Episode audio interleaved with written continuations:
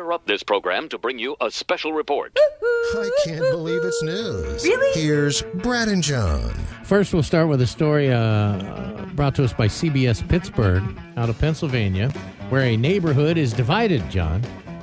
A Pennsylvania hunter has upset some of his neighbors by hanging a deer from the tree outside his home and butchering the carcass in front of the middle school that's across the street. Uh, one guy says, I've got a grandchild just down the street, and I think it would really upset him to see a gutted deer hanging upside down in the front yard. The story says other neighbors have expressed anger. Some understand. One neighbor says, My dad and brothers are hunters.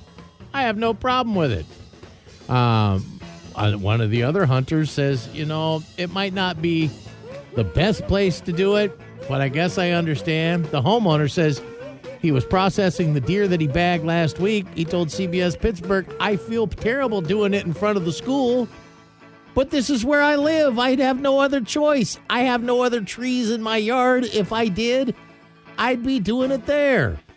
I don't know. I remember the first The I'm wife not- won't let him do. The wife won't let him do it in the living room. I- that's, I- that's off limits. Yeah, probably. But I, I mean, I'm not a hunter. And the first time I saw that, you know, going out to a friend's house, and it's like, wow, that, that's kind of graphic and stuff. You know what I mean? Isn't that? So it's weird that it's right across the street from the middle school, but it's just a dude doing his thing. Yeah. I, where do you go from that? Is that right? Is that wrong? Or, you know, You're like hang, hang what a is- sheet, hang, hang a hang a sheet around it. what do you do? Four sheets around the area. Got to do something. Got to take care of this deer. All right, from deer to monkeys. We missed it. We missed it. The, they just had the annual Monkey Buffet Festival in Thailand. This has been going on since 1989. The Monkey Buffet. Now they're not, they're not eating monkeys. They are giving food to monkeys. What they do is they, they go into the town square and they set up hundreds of tables and they stack food on there for the monkeys and only the monkeys. It's tradition.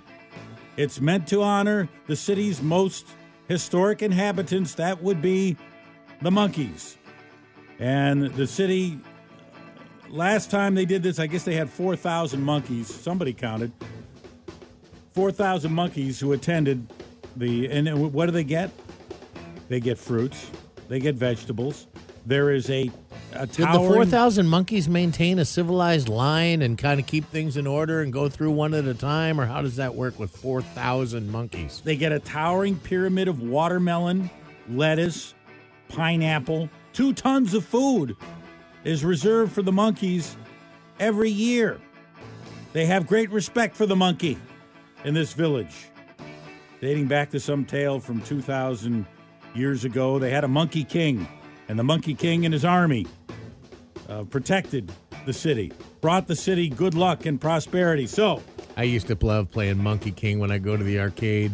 Monkey King. Yeah. mon- so monkey honoring continues. The Monkey Buffet Festival goes on, and uh, you know they do. I guess they they don't. Uh, you know they behave themselves at the all you can eat buffet. Nobody overstays their welcome, unlike people at the Golden Corral. You know who will might be there for eight hours.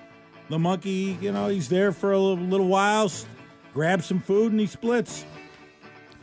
I don't know about you, John, but like sometimes when you go to a, a grocery store or you're not you, that you don't normally go to, or they don't have that that card or the you know the discount card or whatever. I always like it when you're going through, you're checking out, and the lady says, "Do you have a savings card or whatever?" You say no, and they go, "I'll just put you on mine," or or they we got one. You know that happens every once in a while. Mm-hmm.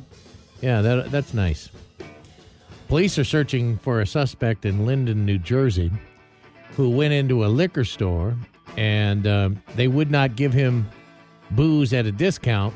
He walked in. This is November 30th. The police department says they got some video. Uh, and the guy walks into Beano's Liquors in New Jersey and he wants to buy a small bottle of liquor, but apparently didn't have enough money.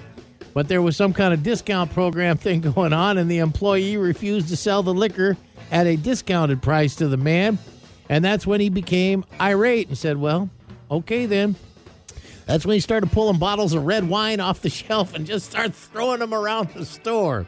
They said dozens of bottles of red wine, just started bashing all over the place. He hit a couple employees with them.